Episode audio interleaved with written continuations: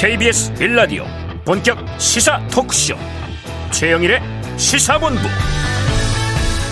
안녕하십니까? 최영일의 시사본부 시작합니다. 자 이 올림픽이 다양한 운동, 운동 경기 종목에 금운동 메달을 주면서 나라마다의 기량을 겨루는 스포츠의 종합 대제전이라면요.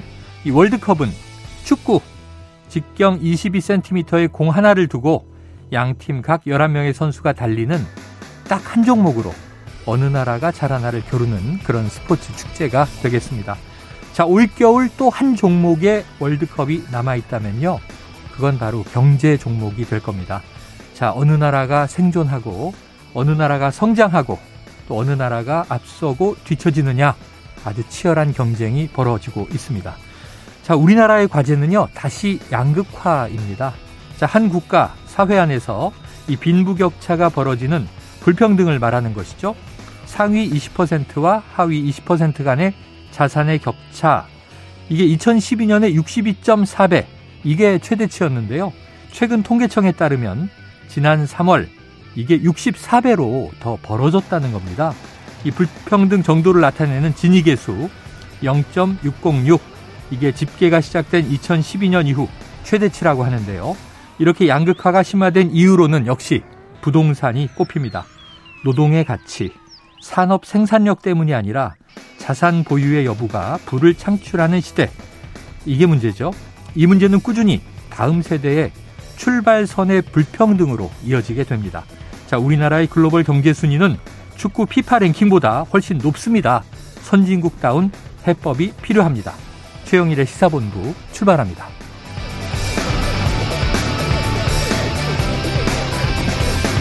네, 1부에서는요, 오늘의 핵심 뉴스를 한입에 정리해드리는 한입뉴스 기다리고 있고요. 2부에서는 화제 인터넷 뉴스를 다뤄보는 스트릿 뉴스 파이터. 이어서 이재호 국민의힘 상임 고문과 함께하는 보수의 품격, 그리고 사건 본부까지 만나보겠습니다.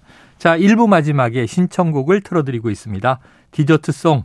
자, 오늘 듣고 싶은 노래가 있으시면요. 문자 샵 9730으로 자유롭게 신청해 주시기 바랍니다. 짧은 문자 50원, 긴 문자 100원이고요. 오늘의 디저트송 선정되신 분께는 치킨 쿠폰을 보내드리고 있습니다. 자, 오늘도 많은 참여 부탁드립니다.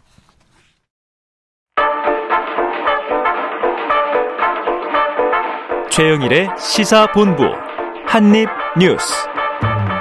네, 수요일 오늘도 쏟아지는 뉴스를 한입에 정리해 드립니다. 한입뉴스 박정호 오마이뉴스 기자 그리고 이봉우 미디어인권연구소 뭉클 연구원과 시작해 보겠습니다. 두 분 어서 오세요. 안녕하십니까. 네, 안녕하세요. 자, 이 정부가 실내 마스크 착용 의무를 해제할지 여부를 이달 말까지 결정한다. 어떻게 되겠습니까? 네, 이상민 코로나19 중앙재난안전대책본부 제2차장, 그러니까 행정안전부 장관이죠. 네. 어, 오늘 이 서, 울 정부 청사에서 어, 중대본 회의를 주재하면서 실내 마스크 착용 의무에 대한 조정 방향을 논의해서 이달 말까지 최종 조정 방안을 마련하겠다 이렇게 얘기를 했는데 네. 정부가 11월 초에 예, 실내 마스크 착용 의무화 조치에 대한 완화를 겨울철 재유행의 정점이 지난 다음에 추진하겠다 네. 이렇게 얘기한 바가 있는데 음. 이게 이제 오는 9일 열리는 아, 다음 중대본 회의에서 마스크 착용 의무화 조정 방향을 논의를 하고 또 15일 공개 토론회 그리고 전문가 자문 회의 등을 거쳐서 아, 이렇게 방안을 마련하겠다 이렇게 얘기를 했어요. 네. 어제도 한덕수 국무총리도 기자간담회에서 전문가들이 좀뭐 지표들을 볼 때 1월 말쯤 실내 마스크 착용 의무 해제가 가능한 요건에 갈 수 있다. 뭐 이렇게 얘기를 했고 음. 오늘 보니까 백경란 질병관리청장도 네. 어, 이르면 1월 말 아, 예. 늦어도 뭐 이제 3월 그때 사이에 마스크를 실내에서 벗을 수 있다 이런 얘기를 좀 하고 있는 상황입니다. 자, 겨울은 좀 재유행의 우려가 있다. 그런데 뭐 1월 말이라고 하면요. 12월 지금 뭐 중순으로 가고 있으니까 네. 지금 불과 한 달여 정도 남은 시간인데 자, 실내 마스크 착용이 빨라질 것인가? 지금 연일 예전처럼 매일 코로나 이제 확진자 발표를 하고 있지는 않지만 조금 높아졌다, 낮아졌다 하고 있는데 지금도 한입뉴스 3명 다 마스크를 쓰고 지금 방송을 하는 네. 거거든요. 아. 과연 내년 초 마스크 없이 방송하게 될 것인가? 기대됩니까? 네, 어, 이게 지금 유튜브 방송도 되고 있잖아요. 아, 그렇죠. 네, 그러니까 이 저희가 마스크 쓰고 있는 모습 자체가 아마 시청자분들이 보기에는 네. 답답하게 생각하실 수도 있을 것 같아요. 네.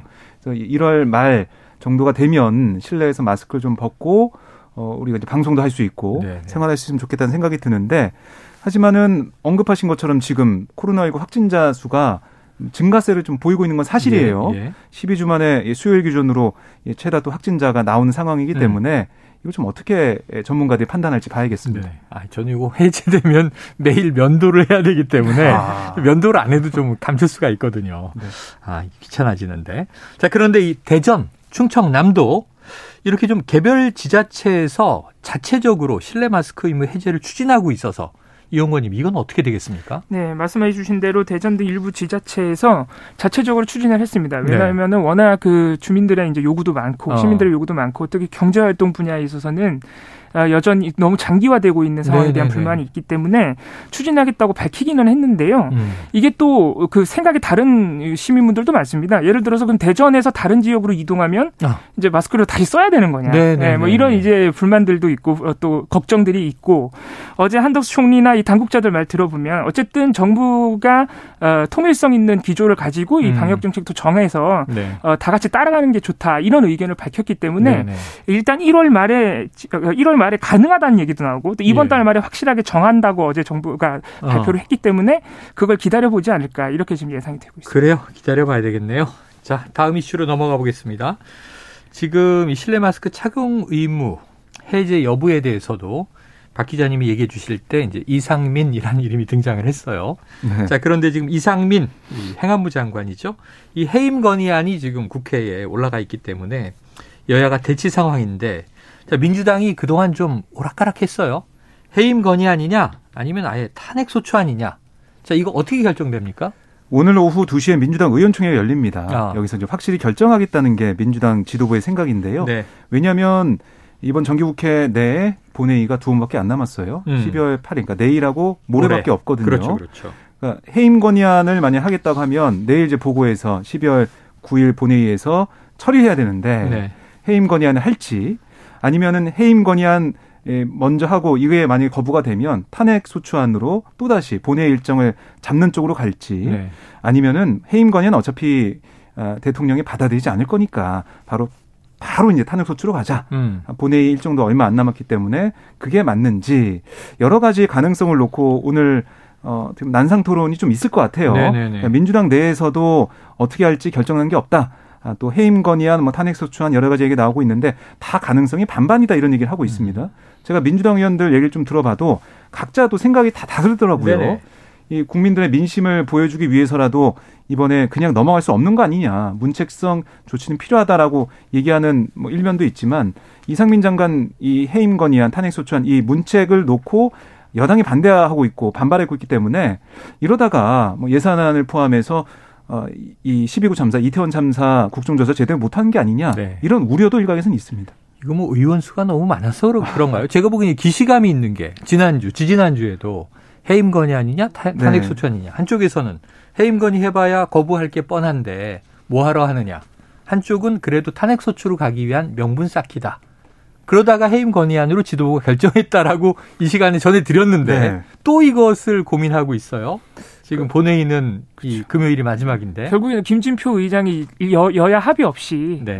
야당 단독으로 그렇게 본회의 여는 것에 대해서 어, 반대를 표했던 것이 결정적인 음. 원인이 되는 것 같습니다. 네. 음. 그래요. 자, 이렇게 여야 공방으로 지금 이제 행안부 장관 해임 건의. 이 해임, 해임이냐 탄핵이냐 어쨌든 좀 경질 또는 문책, 네. 사퇴. 이 이유는 다시 돌아가면 12구 이태원 참사이지 않습니까? 그런데 이 국정조사도 지금 늦어지고 있고요. 자, 행정안전부가 유가족 일부만 따로 또 한 가족씩 이렇게 만나자. 지금 유가족들이 계속 정부 당국자 만나자. 그렇습니다. 대통령도 면담하겠다. 이런 입장을 발표하고 있는데 만나지 않고 있단 말이에요. 그런데 한 가족씩만 만나자. 이렇게 제안했다는 증언이 나온 겁니까? 네, 그렇습니다. 그러니까 지난달 말에 그 행안부 이 공무원들이 음. 아, 이 개별적으로 유족들을 접촉을 했어요. 네. 그래서 개별 면담을 제안을 했습니다. 어. 그러니까 이런 내용이에요. 장관님이 만나고 싶어 하는데 의사가 있습니까? 음. 또 어머님 댁 인근 카페에서 조용히 만나고 싶습니다. 뭐 네. 뭐 이런 제안을 했다는 거고요. 유족들은 개인적으로 만나는 건 좀 아닌 것 같다. 아니 장관 만나면 장관실로 부르지 음. 무슨 카페에 혼자 가서 만나냐 음. 이렇게 반발을 하기도 했거든요. 네. 또 유족들이 다 같이 만나야지 의미가 있는 거 아니냐 이런 얘기를 했고 어, 결국에는 이 유가족에 대한 개별 접촉이 거절되자 행안부가 최근 유가족을 대리하거나 접촉 중인 변호사 단체들에게도 만남을 제안한 걸로 음. 알려지고 있거든요. 그래서 이 뭐 민변 쪽이나 이런 얘기를 들어보면 뭐 정확한 행안부의 의도는 알 수 없지만 행안부가 연락한 유가족들이 비교적 최근에 유가족 모임에 합류하신 분들이 있던 걸로 볼 때 이게 혹시 회유하거나 갈라치기 하려는 의도로 이렇게 만나자고 한 거 아니냐 네. 이렇게 또 추정을 하고 있더라고요. 아하. 하지만 여기에 대해서 행안부의 얘기를 들어보면 아니 이 민병과 유가족들이 처음 입장 발표 기자회견 한 지난달 22일 이전부터 복수의 유가족에게 개별적으로 연락을 드렸다. 네. 그래서 물어봤던 게 다른 유가족들과 함께 만나길 원하는지 아. 또 모임을 구성하기 원하는지 희생자 명단 공개를 원하는지 그러니까 각자의 의사를 확인하기 위한 절차를 했고 네. 그러면서 만남을 제안한 거다. 이게 확대 해석을 경계하고 있는 모습입니다. 어 그러면 얼핏 지난주 지지난주에 유사한 보도가 스쳐 지나간 적이 있는데 정부 주도로 유가족 모임을 좀 만들고 그리고 그분들이 요구한 게 우리끼리 모여서 좀 슬퍼할 수 있는 공간을 허용해달라 이런 음. 얘기도 있었고요. 그럼 이걸 정부가 좀 주도하면 안 됩니까? 그러니까 사실 지금 접근법 자체, 정부의 접근법 자체가 굉장히 아쉬운 거죠. 네. 그러니까 이런 대규모 참사가 발생했을 때 희생자 유족들이 모여서 함께 같은 아픔을 나누고 서로 네. 위로하면서 추후 이제 어, 대책, 대응을 음. 강구해 나가는 것은 굉장히 이미 공인받은 프로토콜인데 네네. 그러면은 일단은 정부로서는 공간을 마련해서 유족분들께 오라. 네. 라는 방식으로 접근을 해서 만약에 그걸 원하지 않는 유족분들은 따로 지원을 하면 되는 예, 것이고요. 예. 이런 식으로 접근을 했어야 되는데 지금 정부의 해명이 맞다고 해도 네. 해명이 맞다고 해도 사실 개별적으로 한 명 한 명 다 의사를 물어본 다음에 158명의 유족분들이 다 맞다고 해야 예. 어, 그런 모임을 만들어 보겠다. 이런 접근법이기 때문에 접근법이 애초에 조금 잘못된 거 아니냐. 그러니까 이런 지금 예. 자체적으로 모임이 시작이 돼서 첫 번째 기자회견 때는 뭐 20여, 30여 명이 가족이 모였었고 그다음에 지금 이제 80여 가족까지 되어 되어 있는데 네. 지금이라도 정부가 같이 유족 단체들과 준비위원회 성격이긴 합니다만 함께 만들면 되지 않나요? 그렇습니다. 정부의 입장은 이상민 장관이 밝혔듯이 네. 일단 협의체 구성을 지원하겠다고 밝히기는 했는데 네. 지금 오늘 전해드린 뉴스대로 그게 진행되고 있는 것인가 빠르게 네네. 하는 부분에 좀 아, 안타까움이 있습니다.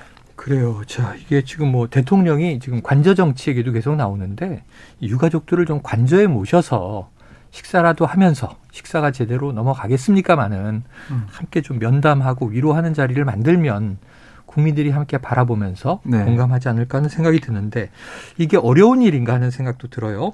자, 이영권님.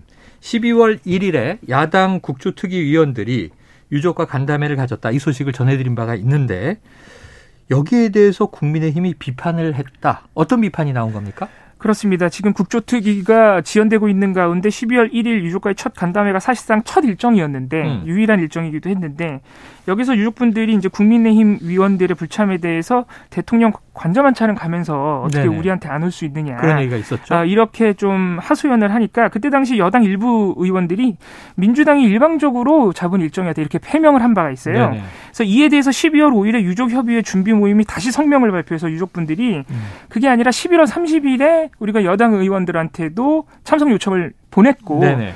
어, 여당 간사인 이만희 의원실에서 그 요청서를 수신했다는 사실까지 확인을 했다. 음. 그러니까 여당에서는 알면서도 안 온 것인데 네. 왜 마치 일방적으로 일정을 잡은 것처럼 얘기하느냐라고 어. 다시 반박을 하니까 네네. 어제 이만희 의원이 다시 그래도 그게 여야 합의가 없이 야당이 야당이 일방적으로 강행한 것이기 때문에 문제가 어. 있다. 유감스럽다. 이렇게 표명을 한 네네. 것입니다. 아, 참 절차적인 문제를 가지고 까다롭습니다. 지금 이게 그래야 될 사안인가 하는 생각이 네. 듭니다. 그냥 카페에서라도 만나자고 얘기했다면 그렇죠. 뭐 국회 바뀌든 아니든 만나면 되잖아요. 뭐 이렇게 합의 절차가 있어야 되고 까다로운지 유족들은 그냥 좀 만나 주셨으면 좋겠어요. 자, 그런데 박 기자님, 박희영 서울 용산구청장이 말이죠. 네. 이태원동 자택을 불법 증축해서 7년간 유지하다가 이태원 참사가 벌어진 직후에 철거했다. 이게 무슨 얘기입니까? 네, 이제 KBS가 취재해서 보도한 내용인데요. 그러니까 박희영 구청장 가족이 소유한 건물이 이 서울 이태원동에 다가구 주택이 있습니다. 네. 3층에 예, 이제 구청장이 직접 거주하고 있는 그런 상황인데 네. 이건 참사 현장에서 도보 5분 거리고요. 음. 그런데 지난달 중순쯤에 갑자기 공사가 진행됐어요. 뭐냐? 베란다에 설치된 시설물을 철거하는 공사였습니다. 네. 아, 근데 이 베란다에 설치가 돼 있던 이런 건축물, 그러니까 비가 들이치는 것을 아. 막기 위해서, 비가 네. 스며드는 걸 막기 위해서 7년 전에 설치를 했다고 그래요. 네. 그때 이제 박희원 구청장이 어, 구의원 시절로 음. 어, 보이는 그런 상황인데 어, 그때 설치를 했고 어, 지난달 어, 이 중순에 바로 철거하는 그런 상황이 7년 만에 벌어지게 되니까 네. 어떤 일인가 뭐 되짚어 보면 어. 이때 언론에서 보도한 내용이 바로 해밀턴 호텔에 관련된 네. 불법 증축물 네네. 지적이 있었어요. 불법 증축물. 그렇습니다. 입구가 튀어나오게 했던 것도 있고. 맞습니다. 또 골목 바로 해당 골목에 있었던 것도 있고. 네, 불법 건축 문제가 집중 보도가 됐을 무렵에 그렇죠. 이 베란다에 있었던 이 시설물 건축물이 철거가 된 겁니다. 음. 그러니까 아, 이 당시 이제 구의원으로서 이 건물을 어, 증축을 했다가 불법 시설물 베란다 쪽에 만들었다가 이번 이태원 참사가 벌어지니까 이거를 철거에 나선 모습인데 음. 이게 불법인지 몰랐다는 거예요 박혜영 구청장 측은. 네. 근데 이걸 건축이라는 것은 네. 이게 다 허가를 받고 예, 예. 심의를 예. 거쳐야 되는 그런 부분인데 이걸 증축하는 이 아니면은 그 새롭게 뭔가 만드는 것 자체가 불법인지 몰랐다는 거, 음. 절차를 거치지 않았다는 걸 어떻게 납득할 수가 있겠느냐는 지적이 네네. 나오고 있는 네. 거거든요. 특히 이태원 참사가 없었다면 그 불법 증축이 불법 건축물이 지적받지 않았다면 이건 계속 남아 있는 그런 상황이 아니겠느냐 예. 이런 지적도 나오고 있어서요. 이래저래 이제 박희원 구청장을 향한 비판의 목소리가 커지고 있습니다. 참 이게 납득하기 어려운 일들이 자꾸 이제 그리고 뭐 벌어지네요. 뭐 용산구도 이게 불법인 줄 모르고 네. 이 상황을 좀 모르고 있다가 네. 그런 상황에서 이행 뭐 강제금이나 이런 것도 부과를 못한 그런 상황이 됐습니다. 예. 지금까지 몰랐다면 참사 이후에 왜 갑자기 알았을까? 음. 네, 이 뭐 해당 해당 이 직접적인 영향이 있는 건 아닙니다. 네. 그런데 이제 궁금증이 있네요.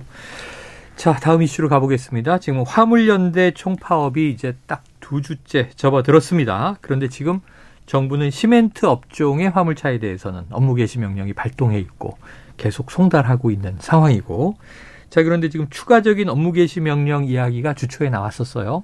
뭐 철강으로도 확대할 거다, 정유로도 확대할 거다, 뭐 자동차로도 확대할 거다. 근데 이제 어제 국무회의는 없었어요. 그렇습니다. 어떻게 될까요? 어, 일단 주말간 정부에서 나온 입장들을 보면은 파업의 동력이 업무 개시 명령으로 인해 많이 꺾였고 실제로 네. 물동량 회복 또 업무 복귀자들이 많아지고 있다 이런 판단이 작용한 것 같아요. 네네. 그래서 어제 국무회의에서 윤석열 대통령도 일단 국민 피해 최소화하도록 사태를 잘 지켜보고 대비에 만전을 기하라라는 정도의 지시만 내렸고요. 음. 또 국토부가 현재 업무 개시 명령 대상자 중 43명이 복귀했다 이런 현황도 발표했고 네. 또 오늘 원희룡 장관이 오늘도 업무 복귀를 촉구하는 입장만 내고 일단 추가적인 업무 개시 명령 얘기는 안 나오고 있어서 네. 어, 정부가 일단은 추세를 좀 지켜보고 있는 상황인 것 같고요. 네. 어, 이런 상황에서 어제 민주노총은 이 화물연대 파업에 대해서 지지를 보내는 총파업 집회를 해서요. 네. 정부가 발표하는 업무 복귀라든가 대우가 흔들리고 있다. 또 물량이 회복되고 있다. 이런 것들은 거짓말이다. 아. 어, 비조합원들 중에 일부가 지금 복귀하고 있는 것은 맞지만 네. 어, 파업에는 흔들림이 없다. 이렇게 입장을 밝히기도 했습니다. 그래요. 자, 이렇게 업무 개시 명령은 어제 국무회의에서 다뤄지지 않았습니다만 정부의 강경 대응 기조는 변하지 않고 있는데 박 기자님 어떤 메시지를 내고 있습니까? 정부가? 네, 그러니까 오늘 이상민 장관이 이 중대본 회의에서 뭐 코로나 관련된 얘기도 있었지만 이거 파업에 대한 정부의 상황 파악 이 얘기도 있었는데요. 철강 분야의 출하량 평소에 50% 정도다. 그리고 재고가 소진된 주유소가 수도권 충청 강원 등에서 발생하고 있지만 음. 조금씩 뭐 줄어드는 잦아드는 그런 모습이다라고 설명을 했고 아, 그리고 시멘트 분야 같은 경우는 업무 개시 명령 발동 이후에 어제까지 33개 운송사 가운데 19개사 또 차주 824명 가운데 492명이 운송 재개를 했다. 네. 차주 48명이 복귀 의사를 표했다. 이렇게 얘기하면서 어뭐 시멘트 출하량도 평소에 90%까지 회복이 됐지만 건설 현장의 공정 지연은 불가피하다. 이렇게 설명을 했는데요. 네. 결국 뭐 정부에서 강조하고 있는 것은 이 법과 원칙에 따라 엄정 대응하면서 어, 시멘트 어, 관련된 화물 기사들이 복귀하고 있고 또 점차 안정적으로 가고 있는 게 아니냐 네. 업무 개시 명령이 효과를 내고 있는 거 아니냐 이런 얘기를 좀 하는 것 같고요. 또 원희룡 국토부 장관도 오늘 경북 포항시에 있는 이 포스코 포항제철소를 찾아가서 음. 화물차 운행 상황을 점검했는데 이 정상화를 앞당기기 위해서는 업무 개시 명령을 발동해서 일선 화물 기사와 지도부가 그러니까 화물연대 지도부가 올바른 판단할 수 있게끔 하는 게 좀 필요가 있는 거다. 음. 그래서 이르면 뭐 오늘과 내일 사이에 국무회의가 열릴 것으로 본다라고 얘기해서 네네. 업무 개시 명령이 이, 이 카드가 살아 있다. 이것도 아, 계속 정부는 네네. 강조하고 있습니다. 카드는 살아있는 것이다. 네. 자, 정치권 공방 그리고 업무 개시 명령 이런 중심으로 이제 사태가 전개되고 보도가 나오고 그러다 보니까 파업의 쟁점은 뭐냐 하면 안전운임제 일몰제를 폐지하고 품목을 확대해달라였잖아요. 그렇습니다. 이 내용이 지금 좀 사라지는 것 같아요. 그렇습니다. 말씀해주신 대로 지금 정부나 정치권 또 언론에서 나오는 얘기가 대부분이 이 일단 파업 피해가 얼마나 됐느냐 그리고 업무 개시 명령이 얼마나 효과가 있느냐 네. 그리고 업무 개시 명령을 만약에 불응하면 어떤 네. 처벌이 내려지느냐 네, 그렇죠. 심지어는 뭐 통행료 지원 어, 유류 보조금 지원해서 또 배제한다는 게 정부 방침이니까요 이런 식으로 지금 사후 처벌에 대한 얘기만 너무 집중되고 있어서 정작 안전운임제가 실제로 보도로도 잘 안 나옵니다 네. 음. 하지만 지금 되돌아서 보면요 일단 정부는 3년 일몰 그러니까 일몰제를 3년 연장해 주는 방안을 제시했는데도 네. 지금 파업을 한다는 입장인 거잖아요. 음. 하지만 되돌아보면 이 안전운임제가 사실 이명박 정부에서도 추진된 바가 있고 네. 또 도입될 때는 일몰제를 한 이유가 이게 뭐 효과가 없다거나 이런 필요가 없어서 일몰제를 도입한 것이 아니라 네. 그때 당시에 화물 그 품목을 두 가지밖에 못 넣었으니까 음. 음. 형평성에 문제가 있다. 네. 그래서 차츰 늘려가자 이런 전제로 사실 일몰제를 도입한 것이라서 네. 이 화물연대 입장에서도 굉장히 어떻게 보면 억울한 측면이 있는 거죠. 그래서 음. 6월에 합의했던 대로만 논의를 좀 해달라. 네. 예, 그런 식으로 지금 화물연대도 대응하고 있는 상황이라 안전운임제에 대해서 어떻게 할 것인지 얘기가 좀 더 필요해 보입니다. 네, 자, 민주당이 뭐 중재를 해보겠다 이렇게 나서고 있긴 한데 3 예, 플러스 3 그러니까 이 일몰제 3년 연장하고 그리고 품목도 한세 가지 정도는 확대해 보자. 음. 이런 이야기가 있는데 어떻게 될지 좀 지켜봐야 될 것 같습니다. 자, 지금 12시 42분을 향해 가고 있는 시간입니다. 수요일 점심 시간 교통 상황을 좀 알아보고 이슈들 이어가도록 하겠습니다. 교통정보센터의 정현정 리포터 나와 주세요. 네, 오늘 일부 중부지방에는 비나 눈이 내렸는데요. 오늘은 기온이 높다 보니까 눈이 쌓이진 않았지만 땅이 젖어 있거나 빙판길이 만들어진 곳이 있습니다. 미끄럼 사고에 각별히 주의해 주시고요. 현재 도로 상황은 경부고속도로 서울 쪽입니다. 수원부터 막히기 시작했고요. 달래내 부근에서 반포까지 밀리고 있습니다. 70물류 부근 4차로에서는 화물차 사고를 처리하고 있고요. 영동고속도로는 양방면 모두 사고 소식이 있는데요. 강릉 쪽으로는 월곶 분기점 3차로입니다. 인천 쪽으로는 서창 분기점에서 화물차 관련 사고가 있었습니다. 안양 방향 진출로가 통제 중이라서 우회하시는 편이 좋겠습니다. 서해안 고속도로 목포 쪽으로 팔곡 터널에서 용담 터널까지와 팔탄 분기점에서 화정 휴게소까지 항상 막히는 구간인 만큼 현재도 천천히 가고요. 반대 서울 쪽으로는 일직 분기점에서 금천까지 제속도 못 냅니다. 경인 고속도로 상황은 서울로 들어오는 차들이 많은데요. 부평 부근 4차로에서는 승용차 사고를 처리하고 있습니다. 중부고속도로 하남 쪽은 서청 청주부터 밀리기 시작해서 경기 광주 분기점부터 정체입니다. KBS 교통정보센터에서 정현정입니다.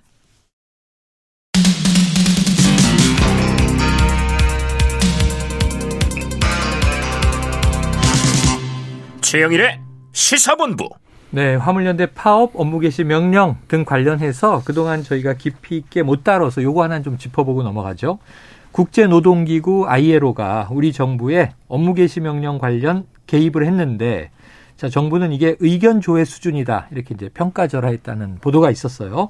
자, 근데 그 ILO의 공문이 공개된 것 같은데 이용권님 어떤 내용이 담겨 있습니까? 그렇습니다. 어제 한겨레 신문의 단독 보도였는데요. 이 정부가 그러니까 정부의 국제 노동기구 ILO가 보낸 공문이 예, 공문의 내용을 공개를 했습니다. 네. 12월 2일에 우리 정부에 보낸 공문인데 여기 음. 보면 업무 복귀 명령이 노동자 결사의 자유에 제한한다고 제한이 된다고 간주하고 있고 음. 평화적 파업에 참여한 노동자에게 형사 제재를 가해서는 안 된다고 판단한다. 네. 최근 한국에서 발효한 결사의 자유 협약에 따라 이 분쟁의 해결을 위한 어, 공문의 지침, 이 공문의 지침을 활용할 수 있기를 바란다라고 네네. 기재가 되어 있어서 음.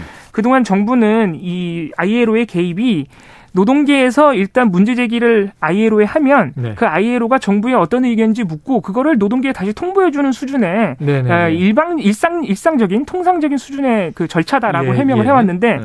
어쨌든 이 노, 노, 공, 공문에 보면은 ILO가 현재 정부의 업무 개시 명령 등이 결사의 자유에 제한한다고 판단을 하고 있다고 명시하고 예. 있기 때문에 음. 아, 간단한 의견의 정부 의견 조회보다는 ILO도 직접 비판적인 의견을 표명한 것 아니냐. 음. 아, 그에 따라서 정부의 대응도 좀 나와야 되는 것 아니냐 이런 지적이 나오고 있습니다. 네, 자 명확한 좀 의견 표명으로 개입이라는 이야기가 나왔었는데 단순히 한국 정부의 의견은 뭡니까 이렇게 물어본 수준은 아닌 것 같다. 음. 자 이런 내용입니다. 음. 자 다음 이슈로 넘어가 볼게요. 자 국민의힘 이 친윤계 의원들이 주축이 된 정치권에 이런 게 참 많은데 공부 모임 이렇게 네. 부르는데요. 공부 모임 이름이 국민 공감. 음. 자 오늘 공식 출범했다고 하는데 이 분위기가 굉장히 뜨거웠다면서요. 네, 그러니까 이제 국민의힘 의원 115명 가운데 네. 여기 55명이 가입을 했어요. 어휴, 절반 이상이네요. 그렇습니다. 당내 최대 모임이고요. 네. 그러니까 오늘 65명 의원뿐만이 아니고 뭐 다른 뭐 이 국민의힘 소속 의원 의원도 참석해서 총 71명이 참석을 했습니다. 네. 어, 그리고 여기다가 뭐당 원외 위원장들 취재진까지 다 참석을 하다 보니까 음. 행사장에 가득 찼고 정말 뜨거운 열기를 느낄 수가 있었는데요. 네네. 이 국민 공감은 말씀하신 것처럼 순수 공부 모임을 표방하고 있어요. 음. 하지만 정치권에서 바라보고 있는 건 내년 3월로 예상되는 전당대회 국면에서 그야말로 친윤계 구심점 역할을 하는 게 아니냐. 음. 여기 뭐 친윤계 의원들이 거의 뭐 다 들어가 있다.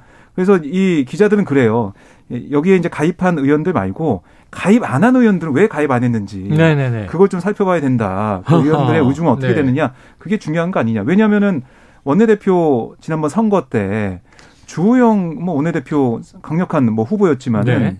이용호 의원이 봐도 많은 표를 얻었어요. 아, 그런 거 볼 때, 맞아요, 맞아요. 어, 이 표심이 또 어떻게 되는 거냐라는 여러 가지 얘기도 나오고 있는데 어쨌든 이런 이 친윤계 구심점 역할을 할 것으로 보이는 이 모임 어, 오늘 보니까 김기현 안철수 의원도 왔더라고요. 아하. 회원으로 가입을 했습니다. 네. 그래서 의원들과 인사를 하면서 뭐 사실상 전당대회 준비를 좀 하고 있는 게 아니냐 이런 생각도 들었고 또 눈에 띄는 부분이 원조 윤핵관들도 참석했습니다. 네. 바로 권성동 장지원 의원. 어, 물론 정식 회원으로 참여하지 않았지만 음. 출범식에 나란히 참석해서 주목을 받았고요. 거의 뭐 기자들의 카메라 플래시가 두 사람의 악수하는 장면 어. 여기 뭐 집중이 됐습니다. 네네. 어, 사실 이게 모임이 민들레라는 이름으로 지난 6월에 추진될 때 있었죠. 장재원 의원이 주도적으로 역할을 했지만 네. 당시 뭐 원내대표였던 권성동 의원이 개팔등 우려가 된다. 뭐 이런 취재 얘기를 하면서 안 한다 그랬었죠. 제동이 걸렸죠. 네. 그러다가 두 사람이 어, 불화설에 휩싸이는 그런 상황도 있었는데 음. 만나가지고 뭐 예, 서로 인사 나누고 악수하는 모습을 볼 수가 있었습니다. 아, 그리고 이철규 의원이 오늘 이 모임 총괄 간사를 맡은 자격으로 인사말을 했는데요. 네. 일부에서 우려하듯 개파 모임은 결코 하지 않을 거다. 어. 이 모임은 순수한 공부 모임이라는 말씀을 다시 한번 드린다라고 얘기를 했고 그래서 오늘 공부 모임이니까 어, 강의하는 연사도 있었습니다. 네네네. 네, 103세 철학자 김영석 연세대 명예 교수가 아, 참석해서 유명한 분이죠. 그렇습니다. 아, 정치가 철학에 묻는다. 자유민주주의의 길을 주제로 강연했는데 아, 문재인 정부는 실패했다고 규정하면서 어, 이 적폐 청산과 국민 통합을 함께할 수가 없는데 아, 문전 대통령은 이 계속해서 이중성을 갖고 정치를 할 수밖에 없었다 이렇게 비판을 했고 네. 그런데 눈길을 끄는 부분이 윤석열 정부가 맡아서 해야 할 일이 통합인데 민주당과 같이 가야지 민주당 없이 가겠다 그건 또 아니다라고 지적하기도 했습니다. 그래요. 누가 집권을 하든지 항상 상대를 적폐로 규정하고 청산을 하면서 통합은 외쳐왔기 때문에 네. 참 이율배반적인 한국 정치의 모습인데 지난 정부는 지난 정부대로 또 그랬다면 이번 정부는 또 이번 정부대로 윤석열 대통령이 이제 정말 선거 당선된 직후에는 통합이라는 키워드에는 참 음. 힘이 좀 안 들어가고 있다 이런 안타까움이 있습니다. 자 말씀하신 대로 이 권성동 장재원 두 원조 윤핵관이 모습을 드러내면서 두 사람에게 관심이 집중됐다. 그렇다면 이영호님 주로 어떤 이야기들이 오갔어요? 아무래도 한동훈 장관 총선 차출설에 대한 얘기가 나올 수밖에 없었습니다. 왜냐하면 요즘 제일 관심이죠. 예, 대통령 네. 관저에서 이제 만찬을 하고 나온 뭐 지도부라든가 윤핵관 의원들에게서 그런 얘기가 나온 걸로 지금 언론 보도가 되고 네네. 있기 때문에 관심이 많았는데요. 하지만 권성동 의원 같은 경우에는 한동훈 장관이 장관직을 맡은 지 얼마 되지 않았고 또 문재인 정부가 훼손한 법치주의를 확립하기 위해 애를 쓰고 있기 때문에 지금은 너무 이르다. 음. 아, 일부 극히 일부 의원 들의 의견인 것 같다. 네. 이렇게 좀 선을 그었고요. 예. 또 최근엔 어, 이제 주호영 원내대표 발로 나왔던 수도권 MG 대표론, 당 대표론에 대해서도 특정 지역을 이렇게 당 대표 후보로 언급하거나 네. 그렇게 하는 것은 조금 적절하지는 않다. 원론적인 얘기였다. 이렇게 역시 선을 좀 긋는 태도로 보였습니다. 그래요. 자 장재원 의원은 차기 당권 주자와 관련해서 당 지도부의 발언들을 좀 저격했다, 겨냥했다 이런 표현인 것 같아요. 네, 그러니까 이 주호영 원내대표의 발언, 그러니까 당권 주자들 실명 거론하면서 누구 누구 누구 누구 성에 차지 않는다. 네. 그왜 말한 이뭐 취지는 주호영 원내대표 어제 뭐 얘기는 했지만은 일반 논의에도 얘기하고 막 그랬지만은 굳이 안 해도 될 말씀을 해서 우리 당의 모습만 자꾸 작아지게 하는 이유를 모르겠다 음. 이렇게 지적을 했어요. 그리고 이제 성에 차지 않는다 이 표현에 윤심이 담겼다라고 하는데 대통령께서는 우리 전당대 후보들을 두고 성해차지 않는다는 말씀을 하지 않을 거다. 예. 이렇게도 꼬집었습니다. 아, 그리고 이 정진석 비대위원장이 차기 지도부의 자격과 관련해서 MG 또 미래 이런 MZ 세대나 미래 세대 새로운 물결 이 얘기한 것에 대해서도 심판을 보실 분이 기준을 만드는 거 옳지 않다. 어. 부적절하다. 이렇게 비판을 했습니다. 아, 그러니까 그런 얘기를 자꾸 하니까 일을 잘하는 한동훈 장관 차출론도 나오는 거 아니냐? 우리 대통령께서는 그런 생각이 전혀 없다고 생각한다. 이렇게 강조를 했습니다. 네. 그러니까 이 장재원 의원의 오늘 얘기를 좀 들어보니까 윤석열 대통령의 이런 의중을 내가 정말 잘 알고 있다. 뭐 이런 뜻으로도 해석이 되더라고요. 그래서 뭐 페이스북에 글을 올린 걸 보니까 이 이상민 장관 아니 이임재 전 용산 서장이 네네. 이 구속영장이 기각이 됐는데 예. 무슨 이상민 장관의 책임을 묻냐 이런 취지의 지적도 했거든요. 어. 그 거기에 또 윤심이 잠겨 있는 게 아니냐라는 음. 해석도 나오고 있습니다. 그래요. 자 그런데 어제도 다르고 계속 이 한동훈 장관 차출설이 탄력을 받다 보니 조금 전에 이제 우리 시사본부 시작하기 전에 속보가 나와서 보니까 한동훈 장관은 장관직에 충실하겠다 뭐 이런 표현을 한 것 같고 지금 보도되는 바에 따르면 윤석열 대통령도 뭔가 언급한 게 있는 것 같아요.